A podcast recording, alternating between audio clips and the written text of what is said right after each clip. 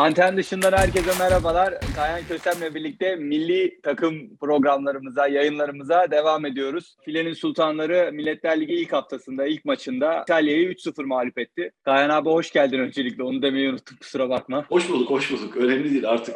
Misafir sayılmayız artık. artık alıştık abi aynen öyle. Yani İtalya'yı 3-0 yendik abi. Hani baktığımız zaman İtalya'nın geldiği kadro belliydi. Yani ne konuşacağımızı da yayından önce konuştuk. Ne yapabiliriz, ne diyebiliriz. Hani bir oyunu değerlendiririz, bir takımımızı değerlendiririz. Belki oyuncu oyuncu bir bakabiliriz. Neler olabilir? Milletler Ligi'ndeki diğer maçlara baktığımızda da favorilerin kazandığını görüyoruz. Ama o favorilerin kazandığı durumlarda da favori takımlar az kadrolarını sahaya sürmüyor gibi görüyoruz. Belki de yayından önce konuştuğumuz gibi Belçika birazcık. Ama Belçika'nın da havuzu belli. Ne dersin abi başlayalım. Evet senin de söylediğin gibi yani takımlar özellikle de işte büyük takımlar diyelim bu turnuvada iddialı olan final grubunu hedefleyen işte Temmuz'un ortasında Ankara'da yerimiz hazır olsun diyen takımlar bir ısınma turları olarak başladılar. Hiç ihtimal vermeyeceğimiz normalde iddialı maçlarda iddialı turnuvalarda sahaya sürmeyecekleri kadrolarla yer alıyorlar. Bizim oynadığımız İtalya'da bunlara iyi bir örnek aslında. Biz geçen programda da bunu konuşmuştuk zaten. Türkiye'ye gelen kadroyu bilerek üzerinde bir yorum yapmıştık. İşte evet. söyledik ne dedik? Bir ana danesi yok bu kadroda dedik. Ya Paolo Egonu yani zaten söylemeye gerek yok. Hani unuttuk zannetmesin voleybol severler. Yani bir bir Federico e, Squarcini yok mesela orta oyuncu bu sene çok iyi top oynadı İtalya'da. Gerçekten çok iyi işler yaptı. Evet. Smaçör bir Elena Pietrini normalde ilk altıya her daim yazacağınız İtalyan oyuncular için bir oyuncu. Miriam Sila işte yani Imoko Conegliano'nun baş smaçörü netice itibariyle. Bunlar yok ortada. Bir Caterina Bossetti yani bu sahada oynayabilecek bir oyuncu o da yok ortalıkta. E bu kadroya karşı bizim aldığımız sonuç gayet normal. Zaten biz bunu geçen programda da konuşmuştuk. Net bir skor. Yani daha önceki işte pu- puanlama sistemindeki değişikliklerden dem vurarak bizim artık kendimizden FIVB güncel sıralamasına göre daha aşağıda bulunan takımlara maç kaybetmememiz hatta ve hatta sıralamada puan kaybetmemek adına set dahi kaybetmememiz gerekiyor evet. demiştik. Bu bağlamda bizim için bu bir e, kazanımı koruma skoru oldu. Yani voleybol severler şöyle düşünmesinler. Ya biz 3-0 kazandık. Beklenen maç ağırlık faktörünün üzerinde bir skor elde ettik. Yani bu maçın faktörü yayınlanmadı. Bu arada FIVB'den Allah razı olsun. Daha önce de sürekli söylüyordum. Ya ortaya bir kuyuya taş atıyor 40 akıllı çıkaramıyor. Ya arkadaş sen böyle bir sisteme gittiysen ya bunu ben formülasyonuna falan baktım hani ya mühendis kökenli bir insan olarak biz bunu rahat rahat ama şimdi adam diyor ki sana orada geçmiş 10 yıldaki birbirleriyle oynadıkları resmi maçlardaki sonuçlara göre bu ağırlık önem kazanacaktır diyor. Yani şimdi kalkacaksın 2012'den bugüne kadar biz İtalya ile kaç tane maç oynadık? Kaç kaç bitti? Bunların işte beklenen faktörü olasılık hesabına göre tekrar formülasyon dökeceksin. Bunları biz yapmayacağız sevgili FIBB. Bunları sen yapacaksın. Maçtan önce, maçtan önce o işte box score, e, işte kadrolar, watch bilmem ne, o watch dediği de e, dedik ya FIBB ticari bir kuruluş. Voleybol severlere dolar karşılığı uyduruk bir görüntü kalitesiyle bir şey satacak. Orada millet internetten bunu seyredecek. Ya o watch yazana kadar parayla seyir satana kadar. E, çıktı önce bir maç faktörünü yaz oraya. De ki Türkiye İtalya'yı 3-0 yenerse Türkiye'ye katkısı 1,027 64 vesaire vesaire uydurduğumuz rakamlar. Yok 3-2 kazanırsa bu sefer eksi bilmem ne olur İtalya'ya artı olur. Bunları tek tek bütün olasılıklarını 6 ihtimalle birlikte o ağırlığı göstereceksin. Takımlar da bilecek. Yani madem ki sen takımlar az kadrolarıyla gelsin bu turnuva daha çok önem kazansın bu biliyorsun yani World Grand Prix zamanında olsun, Dünya Ligi zamanında olsun evet. genelde ilk turnuvaları takımlar yedek kadroyla fındık fıstık niyetine oynuyorlardı. Uzun kıtalar arası seyahatlere bilmem ne büyük oyuncuları götüremiyorlar. F5 bile kendince böyle bir çözüm buldu. Ya iyi de arkadaş madem böyle bir çözüm buldun o zaman adamlara yani tavşana havucu göstereceksin. Bu adam bu maçı ne skorla kazanırsa e, önündeki sıralamaya puan etkisi ne olacak? Ne skorla kaybederse ne kaybedecek? Dolayısıyla biz bunu bilmeden şöyle bir yorumda bulunalım. Bizim 3-0 kazanmamız bize öyle hani ala yuvala şeklinde bir e, puan getirisi olmayacak. Ama biz mevcut kazanımımızı koruyacağız. Neden? Biz dedik ki daha önceki programda F5 sıralamasında dördüncüyüz ve Avrupa takımları arasında birinciyiz orada. Dolayısıyla bu iyi oldu. 3-1, 3-2 bitse bir şeyler kaybediyor olabilirdik. Yani orantısız bir şekilde geometrik artan kayıp, kayıplar söz konusu oluyor. Yani 3-1'de 1 kaybediyorsan 3-2'de 4 kaybediyorsun. Öyle bir sistem evet. söz konusu. Bu bakımdan da önemli oldu. Ama ben geçen programda da aynı şeyi söyledim. Ya İtalyanlar bu oyuncularını getirmediler, dinlendiriyorlar, tatile gönderiyorlar. Şunu söylüyorlar. Ya biz yarın öbür gün bir sonraki turnuvada bunları oynatarak aradaki farkı kapatırız. Kayıpları kompanse edebiliriz. Sonuçta dedi ki 16 takımda çok sayıda fındık fıstık takımlar var işte. Belçika'sından tut da bunun efendime söyleyeyim işte Dominik'ine kadar, Kore'sine kadar bilimum takımlar var. Şurada sıralamasını söylemiştik zaten. Bunu belki kompanse ederiz diyorlar. İşte geçen voleybol severler görmüşlerdir. Gabriele Guimares işte Vakıfbank'la tulum çıkardı. Yılın en iyi oyuncusu oldu. Şu an hali hazırda dünyanın en iyi oyuncusu konumunda. Bunu daha önce de söyledik. Antalya'da tatil yapıyor. Hem e, vücudunu dinlendiriyor hem zihnini dinlendiriyor. Biraz voleybolda uzak kalıp belki bir hafta sonra Brezilya milli takımına katılacak. Bir sonraki turnuvada yer alıp daha iyi bir performans olacak.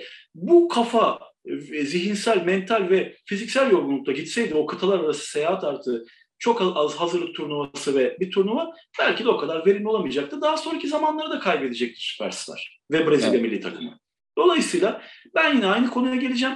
Bizim e, şu kadroda gördüğümüz Cansu Özbay, Zehra Güneş ve Ayça Aykaç'ın yani bu turnuvada oynamaması bence gerekirdi. Bu oyuncuları biz dinlendirmeliydik. Yani bu oyuncular şu söylenebilir. Daha bunlar genç oyuncular ki bu genç göreceli bir kavram tartışılabilir. Zehra Güneş için sadece net genç diyebiliriz. Ama hani artık Ayça Aykaç, Cansu Özbay 26 olmuşlar da 26'yı geçiyorlar. Burada tartışılır bu genç tabiri sıfatı.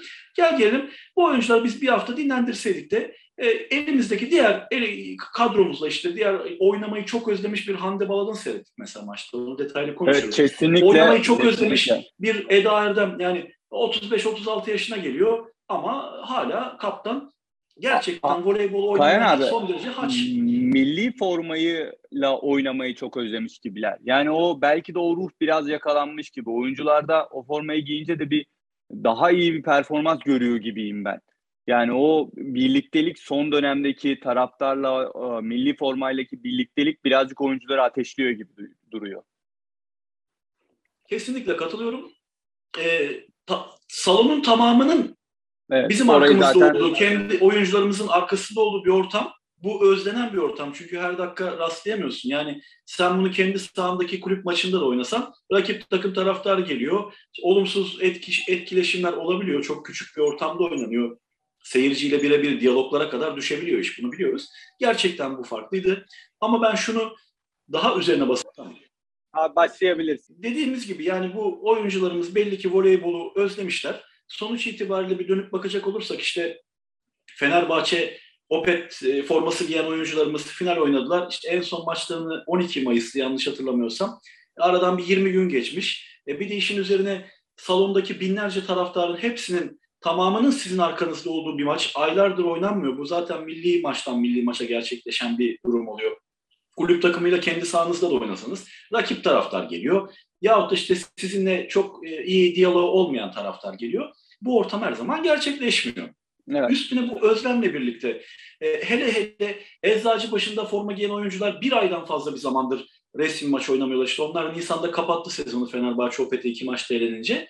O, bundan dolayı özellikle işte turuncu beyazlı forma e, altında mücadele oyuncularımızın bu maçta biraz daha ben ön plana çıktığını gözlemledim işte televizyondan izleyerek ancak bu kadarını yapabiliyoruz. Ha onun haricinde rakamlar da zaten bizi hemen hemen doğruluyor diyebiliriz. Abi Hiç evet şöyle yüzdelerde baktığımda hücum yüzdesinde yüzde ellinin üstünde zaten tüm oyuncularımız. Bir Eda Erdem'in yüzde 46'sı var. O da yani hani o da yüzde 50 diyebiliriz. Evet evet. Ya şöyle söyleyeyim. Bu kadar geniş bir hazırlık periyodu akabinde karşımızda da normalde bizim sahaya çıkarttığımız kadronun bir belki iki sıklet altında bir rakip söz konusuydu. Şimdi biz bunu söylüyoruz diye yine bizi vatan hainliğiyle suçlayanlar, milli düşman olarak suçlayan olacak ama sonuçta gerçek bu kardeşim. Yani şimdi eğri oturalım doğru konuşalım. Bizim karşımızdaki rakipte bir Kristina Çiriçella, bir Ofelia Malinov, e hadi sayıyorsanız Monica de, de Gennaro gelmiş tamam yani son yılların en iyi liberosu vesaire bilmem ama sonuçta size maç kazandıracak bir oyuncu değil libero. Yani destek unsur diye tabir edebiliriz. Hani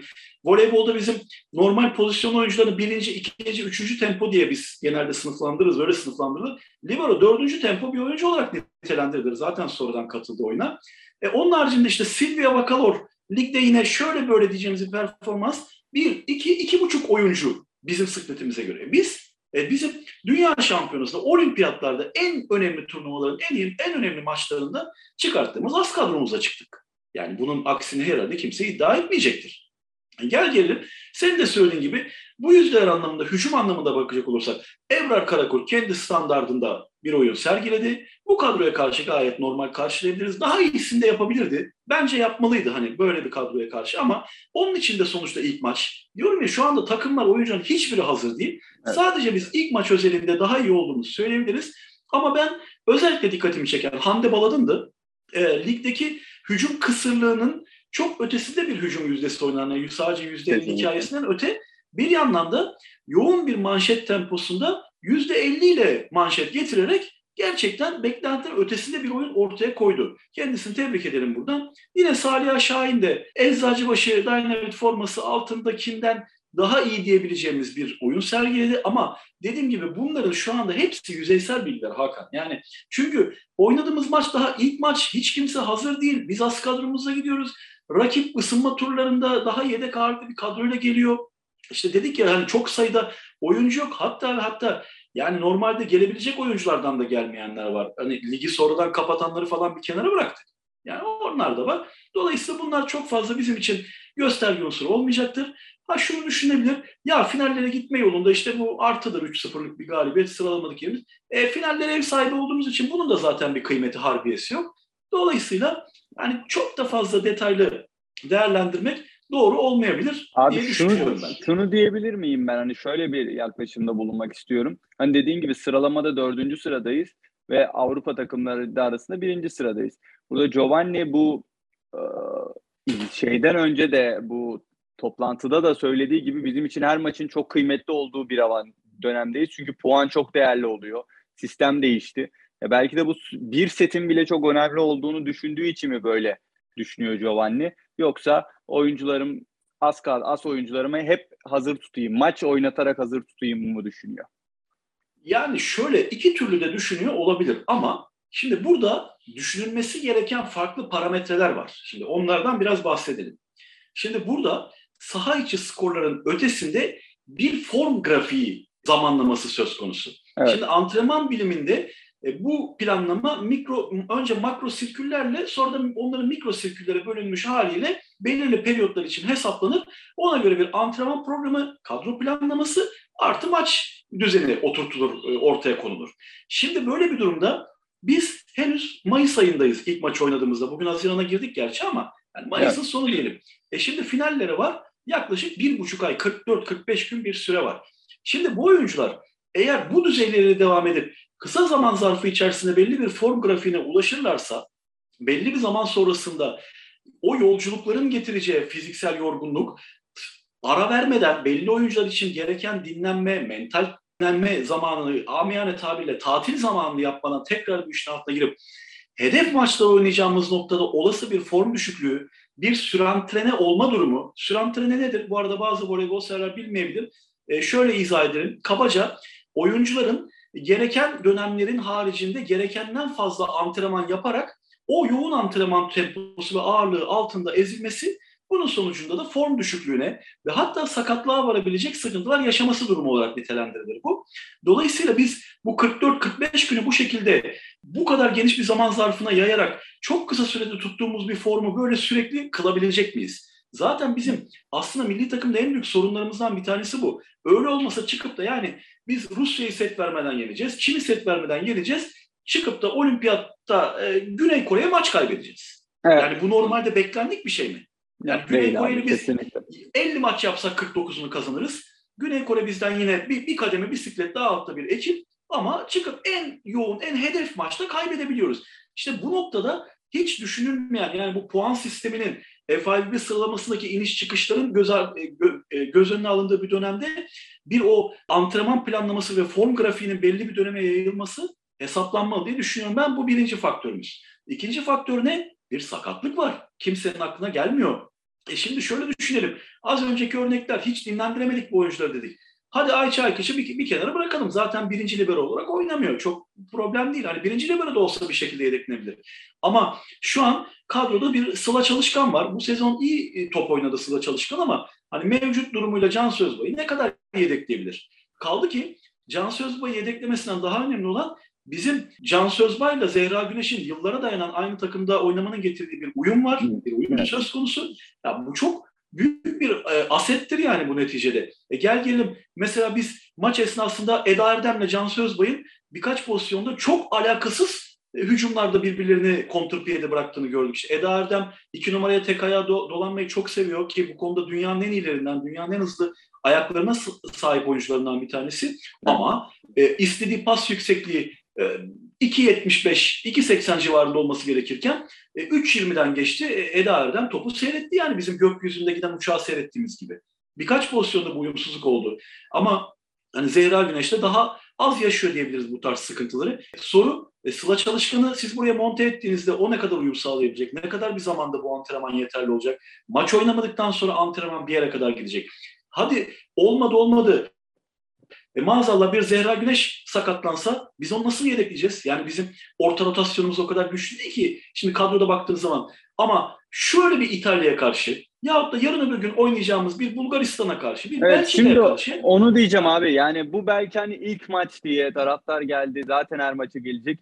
Belki de diğer maçlarda e, burada her zaman dediğin gibi Çin maçı çok değerli olacak. Şu anda da maçları var herhalde. Ama tabii orada da bir Juting yok ne kadar çok büyük etki olacak ama belki bir Bulgaristan, belki bir Belçika maçlarını daha böyle rotasyonlu, ne bileyim Kanada'ya gittiğimizde Kanada maçları falan ne dersin? Bence orada biraz daha rotasyona gidecek gibi hocam. Ya şöyle şöyle söyleyeyim, rotasyona gidecektir muhtemelen. Ben de öyle düşünüyorum ama bu rotasyon az önce bahsettiğimiz işte form evet. grafiğini yakalayarak en yüksek noktada belirli bir periyotta sabit, stabil halde sürdürme anlamında ters bir rotasyon olur. Yani sen şimdi Başlayacaksın turnuvaya Can Sözbay, Zehra Güneş'le birlikte başlayacaksın. E, bir hafta oyunca, iki hafta, üçüncü hafta hadi bakalım siz biraz dinlendirin, rotasyonu alalım. E işte Sıla Çalışkan oynasın, Bahar Akbay oynasın, Beyza Arıcı oynasın vesaire. Yani şu an kadronun tamamı da ezberimde olmadığı için bu isimler aklıma geliyor. E şimdi yani bu durum dediğim gibi tam tersi bir etki yapabilir. Halbuki siz bu oyuncuları önden bir dinlendirirsiniz ki ben yine aynı şeyi söyleyeceğim. Yani bu turnuvada bu oyuncular bir hafta gitsin ailesiyle sevdiklerinde biraz Tatil yapsınlar, bir kafa dinlesinler. Bu oyuncular yani şimdi birçok takım arkadaşları olsun, birçok belki sosyal mecradan yahut da voleybol dışı çevrelerden arkadaşları yarın öbür gün gidecekler.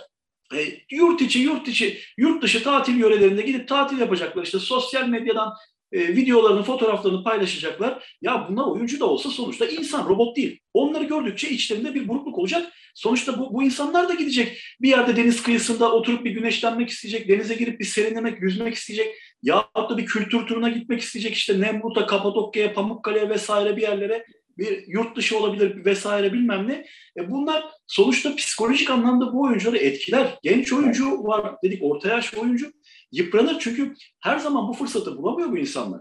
Dolayısıyla bence burada bir hafta on gün bu süre verilebilirdi. Ondan sonra takıma katılırlardı. Ondan sonra da yavaş yavaş rotasyona dahil ederek o aradaki hem antrenman açığını, diğer oyuncularla olan antrenman açıklarını ve uyum skalasını tuttururlardı.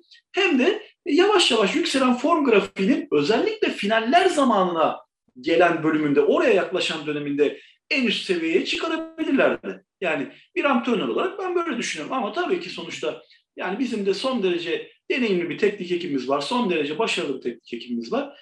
E, bunun sonucunda sonuç neler getirecek? O ara kademelerde işte Kanada'da neler olacak, Amerika Birleşik Devletleri'nde neler olacak vesaire. Biz onları e, takip etmeye çalışacağız, takip edip göreceğiz. Ondan sonrasını daha farklı şekilde yorumlayabiliriz. Sonuçta bunların da bir şekilde hesabı sorulacak, sorulmalıdır yani. Yani size evet, bu yetki verildi ama karşılığında bazı beklentiler var. Sonuçta bizim milli takımımız hani dünya sıralamasında 50. sırada 45. sırada değil ki 4. sırada Avrupa'da 1. sırada diyoruz. Yani ha bunu korumak kollamak için tabii ki işte senin de söylediğin gibi maç kaybetmemek hatta set kaybetmemek gerekiyor. Ama şöyle söyleyeyim ben bu konuyla ilgili yaptığı açıklamaları okuduğumda Giovanni Guidetti'nin bu konuyla ilgili olarak e, olması gerekenden daha fazla bir korkuya büründüğünü sezinliyorum. Yani hmm. kendisiyle 2007-2008'den beri Türkiye geldiğinden beri bir diyalogumuz, bir hukukumuz var. Çok yoğun olmasa da işte maç sonları zamanında işte Sev Şampiyonlar Ligi'ndeki basın organizasyonlarında hep beraberdik işte. O zamanlardan beri ben bunu sezinledim. Hani senin söylediğin çok doğru. Aman bir şey kaybetmeyelim. Aman bu dördüncü kaybetmeyelim. Hatta hatta işte Brezilya şu ana kadar çok rotasyonlu ikinci kadrosu diyebileceğimiz bir kadroyla git çıktı yola. Amerika Birleşik Devletleri yine bununla çıktı yola. İşte Japonya, Çin tartışılabilir durumda zaten form düzey grafikleri.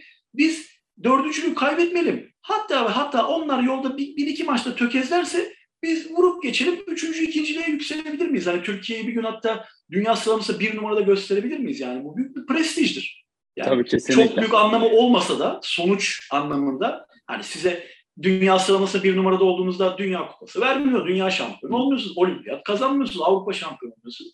Bir prestijdir sonuçta ama ben tersini düşünenlerdenim. Evet kesinlikle abi doğru diyorsun. Yani yani büyük olasılıkla diğer maçlarda ben rotasyona gideceğini düşünüyorum hocanın bazı küçük maçlarda. Ama ben de senin tarafındayım. Böyle çok oyuncunun dinlendirilmesi taraftarıyım ama tabii ki de koç tercih koçun koç ne derse onu yapıyoruz tabii ki de. Ne derse o oluyor. Yani bir baktığımızda sağ içinde abi ne dersin daha başka Hande'nin grafiğini ben biraz daha bu form grafiğini yükseltebileceğini düşünenlerdenim. Sen ne dersin?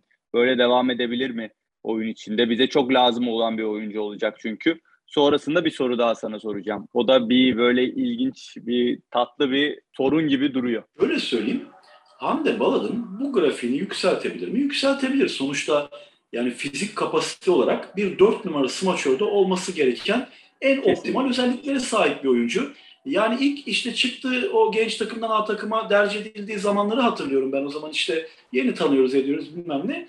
Ya, o günden bugüne kadar insanların kendisinden beklediği seviyeye geldi mi? Maalesef bu sorunun cevabı hayır. Yani buradaki ikinci seviye bir İtalya'ya karşı yapmış olduğu şu performansla bir maçla değerlendirmek bizleri yanılgıya düşürecektir. Bununla birlikte Hande Balada'nın yapması gereken bu form grafiğini daha yukarı çıkarmak için Hande Balada'nın kendi fizik kapasitesi, sıçrama, patlayıcı gücü, işte kol açışı ve o kolun topu hedeflediği nişanladığı yerlerle ilgili gidebileceği nokta artık kalmadı. Yani bu konuda kendini geliştirebileceği bir yer yok. Hande Baladın zaman zaman çapraza dönüp çapraza vuruyor ama zaman zaman elini istediği kadar kapatamadığından dolayı topu dışarıya nişanlıyor. Hande Baladın paralele dönüyor, paralelden kaçmaya çalışıyor. Belini fazla döndürdüğü için bileğin de biraz o dönüşe ayak uydurduğundan dolayı karşı takımın bencine hedefliyor. Yani ya bunlarda artık çok fazla 25 yaşından sonra çok da aman aman bir yere gitmesini beklemek hayalcilik olur. Ha nerede ileriye gidebilir? Karşı blokları biraz daha paralize edecek, biraz daha kendi karşısına gelmeden önce hücum yapacak seviyede. Yani bizim antene uçan, anten antenin file üzerinde kalan kısmının hemen hemen ortası diyebileceğimiz bir seviyede, file üst kenar seviyesinde ve yere paralel olarak antene doğru uçan toplara uygun zamanlamayla çıkıp vurarak o şekilde karşı blokları ve defansı paralize etmek suretiyle şu an olduğundan daha iyi yerlere gitmek için önünde bir marj var, önünde bir boşluk var. Böyle bir kapasite de var. Ama dediğim gibi bunlar yani pasörle çok iyi bir uyumu beraberinde getirir. Tabii. Manşeti kendi aldığında, hücuma çıktığında çok iyi bir uyumu, çok iyi bir zamanlamayı beraberinde getirir. Yani buradaki ayak koordinasyonu, bel koordinasyonu ve bilek koordinasyonunun en üst seviyede bir şekle şablona oturmuş olması gerekir. Yani şunu demeye çalışıyorum. Şu bu şekilde ileri gidebilir diyoruz. Bunu konuşmak çok kolay ama bunu uygulamak dünyada voleybol en zor şeylerden bir tanesi. E, ama daha ileriye gidebilmesi adına da Hande Baladı'nın önündeki belki tek seçenek. Yani sonuçta Hande Baladın bu yaştan sonra çıkıp da bir bir Isabel Haak tarzı smaç servis atmayacak yani öyle bir seviyeye artık o biraz geride kaldı. Zamanında olmadı. Çıkıp da bir Egon'un seviyesindeki yükseklikten smaç vurmayacak. Blok üstü hani biz eskiler şöyle tabir ederdik işte karşıda özellikle daha üst seviye daha yüksek oyunculara karşı oynayınca adam yüksek toptan vuruyor. E biz çıkmışız işte boynumuza kadar filenin üzerinde blok tutmaya çalışıyoruz. E geçiyor. Özellikle de blokta yakalayamadığınız zaman oyuncuların bizim jenerasyon hatta çok söylediği bir şey aradan geçti, aradan geçti, iki kişinin arasından geçti falan filan deriz. Oradan da işte e, deneyimli hocalar bize arkadan der, ya evet der aradan geçti ama kolların arasından geçmedi kardeşim. E, blokla tavan arasından geçti. Evet. Do- dolayısıyla Hande Baladın blokla tavan arasından vuracak bir oyuncu da değil. Yani oraları geçtik. Hande Baladın'ın artık daha ileri gitmesi adına şu anda en önemli eşik işte o uçan toplara, alçak ve hızlı toplara etkili hücumlar yapması. Evet. Kesinlikle abi doğru diyorsun. Şimdi bir de ilginç bir konu var onu da sana sormak istiyorum abi. Sence yani bir konuşuldu Kendisi de tweet attı abi Tuğba Şenol'un kadroda olmaması. Sen ne derdin, sen ne dersin onu sorayım. Tuğba Şenol'u bu kadroda olmalı mıydı? Yoksa Büyük Oza Akdeniz oyunları kadrosunda alınmalı mıydı, alınmamalı mıydı? Bu soruyu sorayım abi sana. Alınıp alınmamasıyla ilgili yorum yapmaktan ziyade ben şunu söyleyeyim. Tuğba Şenol'u mevcut formuyla eğer bu kadroda değilse Akdeniz oyunları kadrosunda da olmaması gerekir. Çünkü Tuğba Şenol'un şu anki mevcut form düzeyi final serisinde işte yaptıkları işleri baz aldığımızda Tuğba Şenol'un gidip Akdeniz oyunlarında Cezayir'e karşı yok Mısır'a karşı yok işte Tunus'a karşı bilmem efendim Fransa'nın ikinci takımı İtalya'nın üçüncü takımına bilmem neyine karşı çıkıp da orada gidip de topu kırmasının e, tavan çekmesinin sayı kralı olmaz bilmem bunların hiçbir anlamı yok. Bunlar Tuğba Şenol'u ileri götürmeyecek ki kariyerinde belki bir Akdeniz oyunları şampiyonluğu diye böyle bazen internet sitelerinde bizim transfer haberlerinde olur ya en altına yazılır böyle bugüne kadarki başarılar diye. Orada bir çantik, bir çantik fazla soru. Akdeniz oyunları şampiyonu. E şimdi yazıyor üniversite oyunları şampiyonu. Ya üniversite oyunları şampiyon olsan ne olmasan ne. İki sene üst üste üniversitede kazandı bizim A erkek milli takımı. A erkek milli takımı diyorum yalnız. Dikkatinizi çekerim. O zaman ya Nedim Hoca çıktı. Hatta Nedim Hoca'ya biz bunu söyledik. Gülüştük, eğlendik. Yani biraz çok da aramızda iyidir. Kendisi çok kızmaz bana. Dedi ki ya o zaman işte Fatih Ulusoy da üniversite okuyor fakat sanıyorum devamsızlıkla ilgili bir sıkıntısı vardı. O zaman birçok oyuncu beden eğitimi spor yüksek okuluna sınavsız giriyor milli kontenjandan. Biz onu götüremedik. Gittik rektöre yalvardık, dekana yalvardık. Bize bir türlü Nuh dediler, peygamber demediler. Ya arkadaş sen zaten A erkek milli takımıyla gidiyorsun oraya. Yani sen orada Kanada'yı yendin, Amerika'yı yendin, Brezilya'yı yendin bilmem ne. Adamların orada hepsi bakıyorsun işte siyasal bilimler okuyor, felsefe okuyor, e, efendim mekatronik mühendisliği okuyor, uzay bilimleri okuyor. Bir yandan da voleybol oynarken işte bizim çalıştırdığımız takımdaki çocuklar, kızlar vesaire onların eşleri. Ya senin götürdüğün takım bildiğin erkek milli takım. Onunla da kazan bir zahmet. Bizim de zaten o düzeyde olan bir takım vardı. O da İran'dı. Biz o zamanlar hep İran'la kapıştık. Niye? İran'da bunların hepsi üniversite talebesi diye erkek milli takımını götürüyor. Ya arkadaş soruyorsun. Senin ben getir bakalım bu sporcuları üniversite milli takımını okulunun açık adresini söyleyecek üç tane sporcun var mı? Yok abi okulun kesinlikle. açık yok. adresini, cadde, sokak, bina numarasını. Geçtim. Okulunda gördüğü derslere giren hocalardan beş tanesinin adını soyadını sayabilecek var mı? Ya ben tanıyorum oyuncuları. Yok arkadaş yok. Tamam hepsi sevdiğimiz bizim kardeşlerimiz, arkadaşlarımız ama ya gerçekçi olun. Gel gelelim. Oradan Tuğba Şenol'una geri dönelim. Tuğba Şenol'un şu anki formuyla Akdeniz oyunları oynaması kaynak israfıdır. Kaynak israfı. Ha benim şahsi kanaatim en başta sorduğum soru Tuğba Şenoğlu bu kadroda olmalıydı. Milletler Ligi kadrosunda olmalıydı.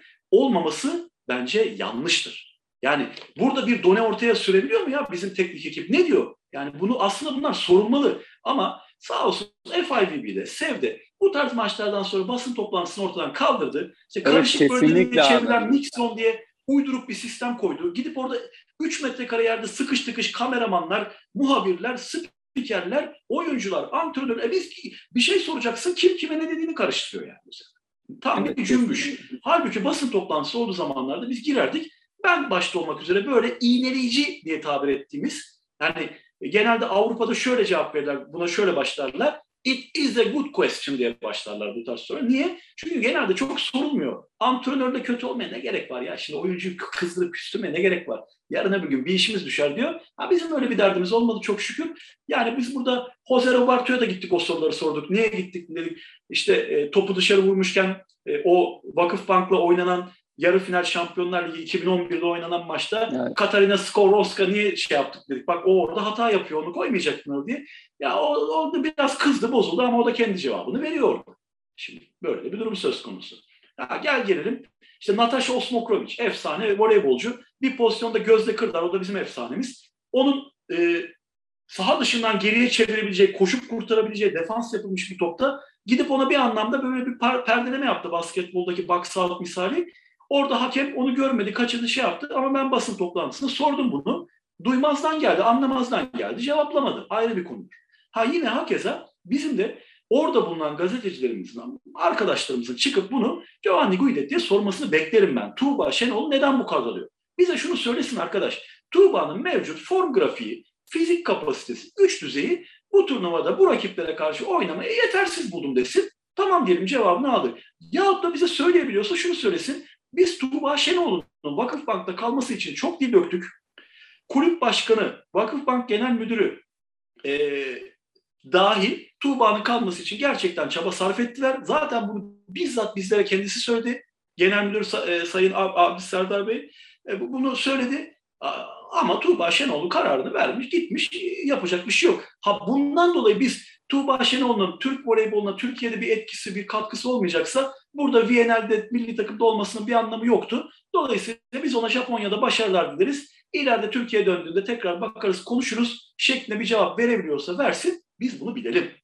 Yani aksi takdirde insanlar bu şekilde düşünecekler. Herkes bunu yazsın çünkü ben bunu bizzat kendim sordum. Abdi Serdar Bey'e Ljubljana'da e, maç öncesinde bir küçük bir sağ olsun kendileri işte Ferkan Bey genel yardımcısıyla beraber bize bir kahve sohbetine davet ettiler. Orada aslında bu tarz konular konuşulmayacak ama yani şimdi ya, ya kardeşim biz de anten dışıyız ya dilimiz bir türlü durmuyor. Yani böyle zaman zaman insanları irrite edici soruları soracağız ki bir farkımız olsun. Bizim de karakterimiz bu. Biz orada susacak olduktan sonra oturmamızın ne anlamı var? Zaten oturan çok adam var. Kekini yersin, çayını kahveni içersin, ha ha iyi gidersin de. Yani irrite edici soruyu soracaksın ki insanlar merak ediyor. Şimdi burada bizi izleyenler yorumlar yazıyorlar. Sen okuyorsun ben her zaman okuyamıyorum fırsatım olmuyor. Ne güzel yorumlar geliyor orada. O soruların cevapları lazım. E bunları birileri soracak. E bunu da bizim izleyicilerimizin soracak imkanı olmuyor. Ya tribünde oluyorlar ya ekran başında oluyorlar ya da o insanlara o kadar yaklaşamıyorlar. Hakeza bir bir şekilde yakalayıp fırsatını o soruyu sorsalar adam önce ki ya sen hangi sıfatla bu soruyu soruyorsun diyecek. Boşu boşuna tatsızlık. Ama o basın kartını takıp oraya giden arkadaşlarım bunu sorsun. Tuğba Şenoğlu gerçekten form düzeyi düşük, kapasitesi, yeteneği buraya da oynamaya yetersiz. Bir bir Salih Şahin seviyesinde asla bir oyuncu değil. Hande Baladın seviyesinde asla bir oyuncu değil. İşte başka ya kim var şu an diyorum ya biraz da yükseldi kadro aklımızdan çıktı gitti. Böyle bir oyuncu olmadığı için çağırdık mı diyorsun söyle. Ya da de ki kardeşim madem beni bu noktada ezip geçti benden icazet almadan onay almadan kulüp başkanı onay almadan bizim bütün ısrarımıza rağmen bastı gitti Japonya'ya. E, o zaman bizim de milli takımda işi yoktur. Gitsin Japonya milli takımda oynasın mı diyorsun? Bunun cevabını birinin vermesi lazım. Evet abi çok iyi aslında önemli bir soruydu herkesin konuştuğu. Anten dışı olarak doğru, biz net olarak cevabını verdik Ayhan abi. Buradan abi ben buna da değinmeden geçemeyeceğim. Hani sen de ne demek istersin onun hakkında? Ee, Nazay Demir Akyol İtalya maçı öncesi plakette onurlandırıldı. Ee, aslında 2007 yılından bu yana belki milli takımımızın en önemli oyuncuları. Cidden çok çocukluğunu, gençliğini de izlemiş bir oyuncusun, e, birisin. 2007 ee, yılından beri Türk voleyboluna, Türk milli takımına çok büyük katkıları oldu Naz'ın. Ne dersin abi Naz hakkında? Valla şöyle söyleyeyim. Türk voleybolu takımlardan bağımsız olarak Naz Aydemir Akyol'a gerçekten minnettardır. Gerçekten e, kariyerinin başarılar dolu, başarılarla dolu kariyerinin çok büyük bir kısmını milli takımlara harcadı işte. Yani genç milli takım zamandan beri ben takip ediyorum onun şeyinde. E, akranları, yaşıtları genç milli takımda oynarken o gitti. Kendisinden çok daha büyük ablalarıyla hatta neredeyse biraz sıksam böyle annesi yaşında olabilecek oyuncularla birlikte aynı ortamlarda bulundu ki bunlar kolay şeyler değil Hakan. Yani hele ki bizim gibi dominant kültürlerde ataerkil yapının hakim olduğu toplumlarda, topluluklarda gençler için sıkıntı oluyor bu. Yani otursan oturduğuna laf ederler, kalksan kalktığına, yemekte giderler işte çayı kahveyi sana getirtirirler. Odada bir şey oluyordur, bir organizasyon bütün ayak işlerini sana yaptırırlar. Yani çok yaygın bir kültür zamanında çok çok yerde yaşadık. Yatılı okul kültürü gibi bir şey oluyor. Evet. Bütün bunların üzerine çıktığı Nazay Demiraklı milli takımda da çok başarılar oynattı. Milli takımımızın elde ettiği en büyük başarılarda e, büyük pay sahibi oyuncularımızdan bir tanesiydi. Bence federasyon da burada güzel bir organizasyon yapmışlar. Yani kendisini bu şekilde onur ederek. Tabii ki zamanında yanlışlar da yapıldı. Mesela Nazay Demirakyol az önce yani programın başında konuştuğumuz konu özelinde çok yorgun olduğu bir yerde milli takımın 3 tane maçına gitmedi ki o da çok önemli maç değildi. Yani affını istedi, affetmediler. E, o da gitmedi. Sonuçta insan bu kardeşim. Ondan dolayı 3 e, lig maçında cezalıydı yanlış hatırlamıyorsam. 2 de olabilir. Çok belli yıllar önce. E, yani böyle yanlışlar da yapıldı kendisine. Yani bazen işte diyorum ya biz oyun zaten geçen programda da söylemiştik. Acaba bu az önce saydığımız üç tane Vakıfbank oyuncu biraz bunun korkusuyla, biraz bunun baskısıyla mı bu tatillerinden, dinlencelerinden feragat ettiler. Bir baskı mı geldi yukarıdan? Yoksa gerçekten milli duyguları çok fazla ağır bastı da bir gün bile tatile dinlenmeye gerek yok kardeşim. Milli takım bizim dinlenme yerimizde de. Bunlar ayrı yani kendilerinin karar vereceği şeyler. Bunlar da kolay kolay kısa vadede öğrenilmiyor.